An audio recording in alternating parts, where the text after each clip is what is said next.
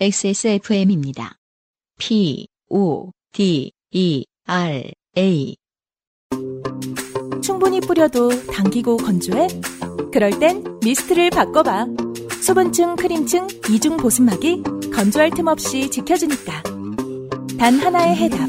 엔서 나인틴 시카판테놀 크림 미스트. 박성준 씨의 사연이 오늘의 마지막 사연입니다. 보시죠. 한 회사에 오래 다니다 보니 관리 감독자가 되어서 법정 교육인 관리 감독자 교육 일정이 잡혀 평소보다 일찍 출근길에 오릅니다. 아, 요새는 이런 게 법정 교육이 있어요? 요즘은 법정 교육이 너무 많죠. 음, 예, 아, 그 XSFM도 이런 걸 하나요? 관리 감독자시잖아요. 그죠. 네. 뭐 이런 게 있나요? 아 해야 되나 보구나.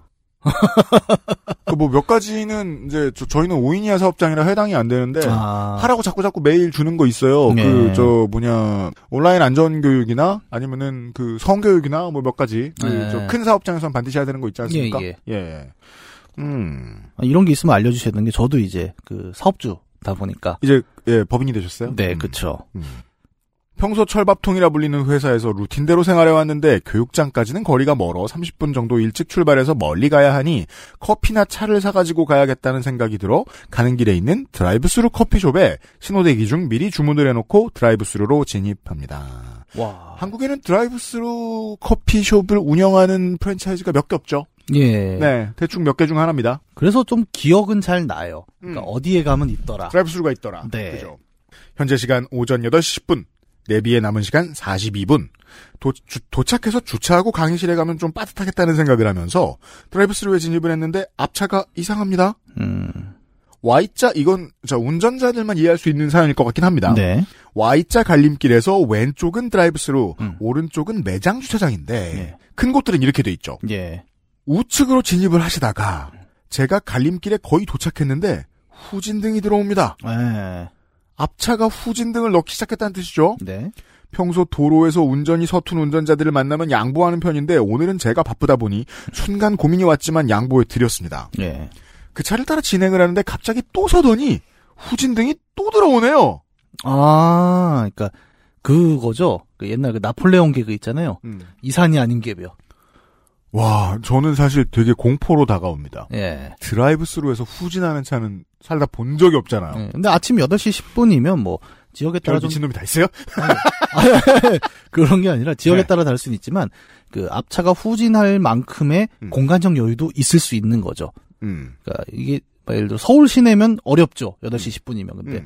어, 조금 차가 덜 붐비는 공간에서라면 음. 뭐 왜냐면 내가 후진하려면 내 뒷차도 없어야 되거든요. 음. 맞아요. 예. 근데 그런 여유가 살짝 있었던 시간이니까 이제 그나마 다행이지. 네. 현재 시간 8시 13분. 음. 내비에 남은 시간 45분. 아, 늘었어요. 아, 그렇죠. 늘죠. 앞차는 못 가고 교통량이 증가하는지 내비에 남은 시간은 늘어만 가는데 앞차 차주는 드라이브스루에서 주문하는 단말기를 지나치고 다시 또 후진 기어를 넣으십니다. 아, 이쯤이면 이제 생각이 악마가 들어옵니다. 머릿속에. 음. 저거 일부러 저러네. 그러니까요.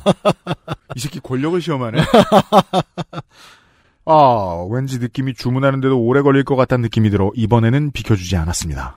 근데 이제는 비킬 수도 없지 않아요? 앞차인데? 그죠? 아, 그냥 버티고 있는 거겠지. 뒤에도 차가 올 테고, 슬슬. 예. 후진 기어는 들어오는데 뒤로 오지는 못하고 우물쭈물. 음. 저는 속으로 그냥 포기하고 나가.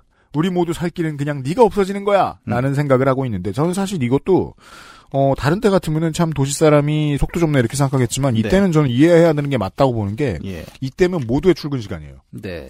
예. 이거 양보해주고 싶은 사람 아무도 없습니다. 네. 차량 우측 차문이 앞뒤 두 군데 모두 열리는 찰나. 어? 뒤에서 그러면, 뒤에 동승하신 분이 내리시는 건가요? 그런가 봐요. 예. 앞에서 크루분도 이 광경을 보고 계셨는지 차주님 위험해요. 그냥 앞으로 오세요. 어, 그쵸. 하시네요. 예. 차라리 빠져서 뭐, 따로 조치를 취하는 게 낫겠죠. 예. 앞문이 닫히고 뒷문이 닫히는데 뒤에 사장님 자리에 앉으신 분 문을 당기는 힘이 부족하셨네요. 덜 다쳤어요. 사주분 음료 받는 자리에 가셔서 주문을 하시고 결제를 하시고 현재 시각 8시 15분. 음. 아 나와서 시킨 거예요. 그쵸, 그쵸. 내려서 그냥 시키는 어. 와 거죠. 진짜 정말 아무렇지도 않게 말씀하시는데 다 처음 본 적 없습니다. 다 본 적 없습니다. 음. 이런 상황. 아, 처음 해보신 걸까요? 그러니까, 드라이브, 그럴 수도 있죠. 그러니까 차 안에서 시키는 게 아니라, 에, 근처에 차를 대고 음. 내려서 주문을 하고 받는다. 라고 생각하실 수도 있겠죠. 현재 시각 8시 15분. 남은 시간 45분. 아, 오늘도 또 과속을 해야 하는구나. 마음을 먹고 앞에 차에 음료 받고 뒷문이 살짝 열렸는데 출발을 하시고 어, 저는 미리 주문을 해뒀으니 바로 음료로 받아서 도로로 진출했는데 아 도로에 진입을 못하고 계시네요. 음, 초보에게 흔히 보이는 증상 중에 하나인데 이, 그렇습니다. 예 그냥 끼어 들어가면 되는 이제 좌회전 자리에서 안절부절 오래 하는 것 네. 이건 옛날 평소 같으면 봐줄 수 있습니다만 음. 앞에 겪은 게 있어서 아니, 근데 오히려 이럴 때 우리가 앞차를 한 번 더 생각해야 되는 것도 있는 게. 당연합니다. 당황하면 음. 안 하던 실수도 하게 되거든요. 뭐 그럼요. 예, 특히 이제 지금 보면은 이 드라이브 스루에 음. 익숙하지 않으신 분이잖아요. 처음에 음. 왼쪽 오른쪽을 확인을 못 하셨고 음. 심지어 그것도 원래 들어갔던 방향을 또 한 번 꺾으셨죠. 음. 그러니까 이미 당황하다 보니까 음. 그리고 드라이브 스루에 도착했을 때 또 이런 경우도 있어요. 그러니까 음. 차 안에서는 뭐 주문하는데 뭐 팔이 안 음. 닿는다거나 또 이런 경우는 또뭐 가끔 창문을 열기도 합니다. 맞아요. 근데 어쨌든 자기도 일반적인 상황이 아니란 걸 알고 계신 거죠. 음. 그러면 당황할 수밖에 없어요. 음. 그러니까 이 당황이 계속 이어지고 이럴 때 뒤에서 빵빵을 하게 되면 음. 혹은 막 뭐 앞에 뭐 하십니까 막 이러면은 음. 이제 멘붕이 오는 거예요. 맞아요. 그래서 차가 올 때 나가고 네. 사고 날 수 있어요. 예. 그러면 어 8시 15분이잖아요. 음. 45분 남은 내비가 음. 450분이 될 수도 있는 거거든요. 어, 물론 한 가지 반전이 더 있습니다. 네. 도로에 진입을 못하고 계시네요. 도로는 비어 있는데요. 음. 뒤에서 마음이 급해져 크락션을 울렸더니 4차선 도로에서 차량들이 신호 대기하고 있는데 차량 진행 방향의 직각으로 음. 3차로, 2차로, 1차로까지 진행하셔서 음. 좌회전 차단이지만 횡단보도 위에 딱 자리 잡으시네요. 자, 8차선 도로입니다. 예. 이쪽 4, 저쪽 4가 있죠. 네. 그 4차선을 직진해서 횡단했단 얘기죠. 네. 아마 모 유튜버의 그 블랙박스 영상 음, 나올 수 있을 것 같은 그 정도입니다. 네, 보통 이제 자막 이렇게 달죠. 무개념 자주. 뭐 이런 그니까요. 식으로. 근데 아마 이것도 저는 이제 조금 선회하자면 음. 당황해서 그런 게 아닐까 정말. 그럴 가능성도 충분합니다. 예. 네. 무서워요. 그러니까 계속 뒤에서 이제 그런 상황이 있고 그러면 저도 예전에 음, 어디 처음 가는 길에 갔다가 이제 차를 한번 긁어먹은 적이 있는데 음, 왜 긁었냐면 이렇게 되게 좁은 골목길에서 들어가려고 하는데 음, 그좀 넣다 뺐다 하는 순간들이 있지 않습니까? 음. 근데 옆에 있는 그 과일 트럭 아저씨가 음. 그걸 하는 거예요. 뭐요? 에이 거기서 그렇게 꺾으면 안 되지. 자자자자자. 저저 왼쪽으로 심리적 서보고. 압박. 와 근데 점점 혈압이 오르면서 그렇죠. 그러니까 원래 내가 그 운전자는 그게 있지 않습니까? 음. 어느 순간 일정한 레벨에 오르면 음, 내 차의 내 바퀴를 음. 어느 정도 핸들로 감지할 수 있어요. 어, 그럼요. 근데 그 감각이 사라집니다. 음, 그래서 헤매다가 음. 쭉 긁은 거예요. 그러니까 아저씨가 기다렸다는 듯이 음. 에이 거부 안 해 이럴 줄 알았어. 요즘 이거 자주 하게 돼. 네,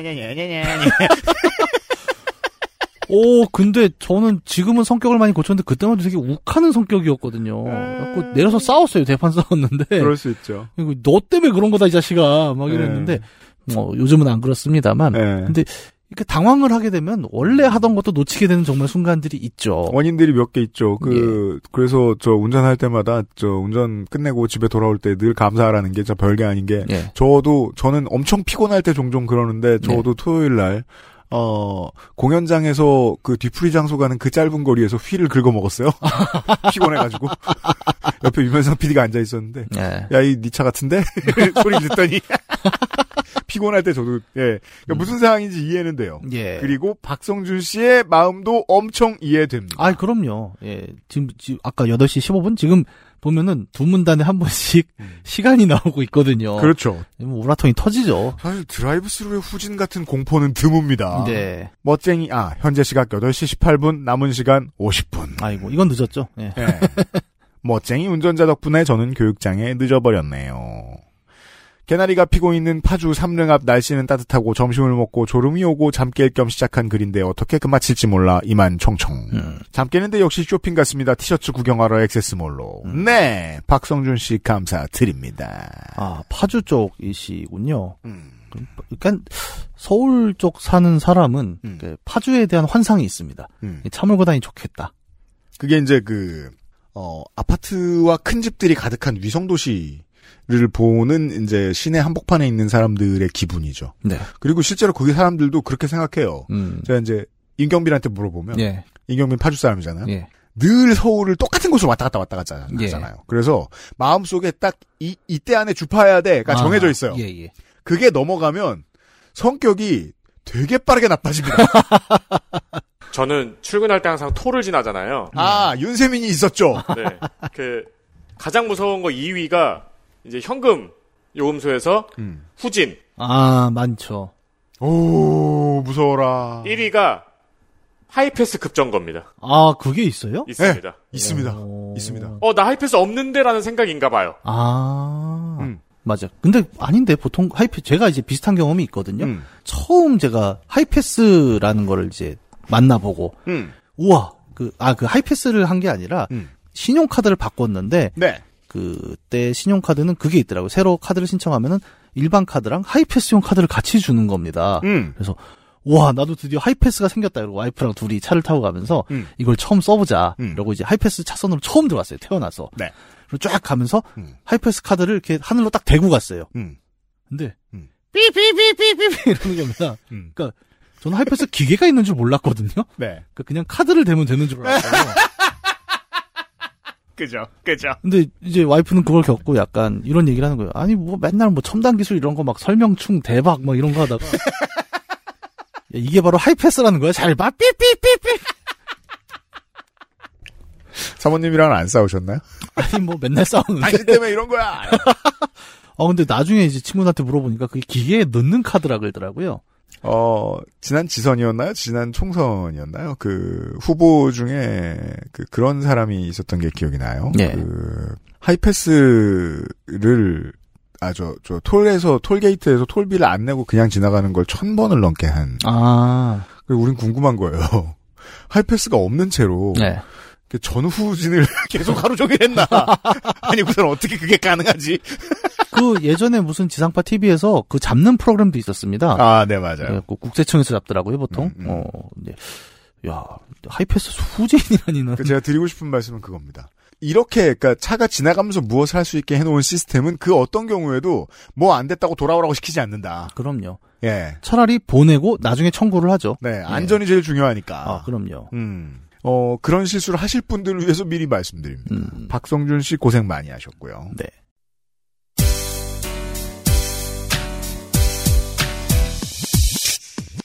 지금 들으신 이야기는 XSFM의 팟캐스트 요즘은 팟캐스트 시대에서 소개된 사연입니다. 여러분의 인생 이야기로 꾸며지는 국내 최장수 예능 팟캐스트 요즘은 팟캐스트 시대는 아이튠즈와 팟빵 그리고 지구상에서 서비스하는 다수의 팟캐스트 플랫폼에서 만나실 수 있습니다. 당신도 참여할 수 있습니다. 사연을 보내고 당신의 이야기를 저희와 나누고 싶다면 우선 저희 방송을 들어보셔야 하겠죠? 한국 시간 매주 화요일 오후 5시에 업데이트되는 요즘은 팟캐스트 시대를 검색해 주세요.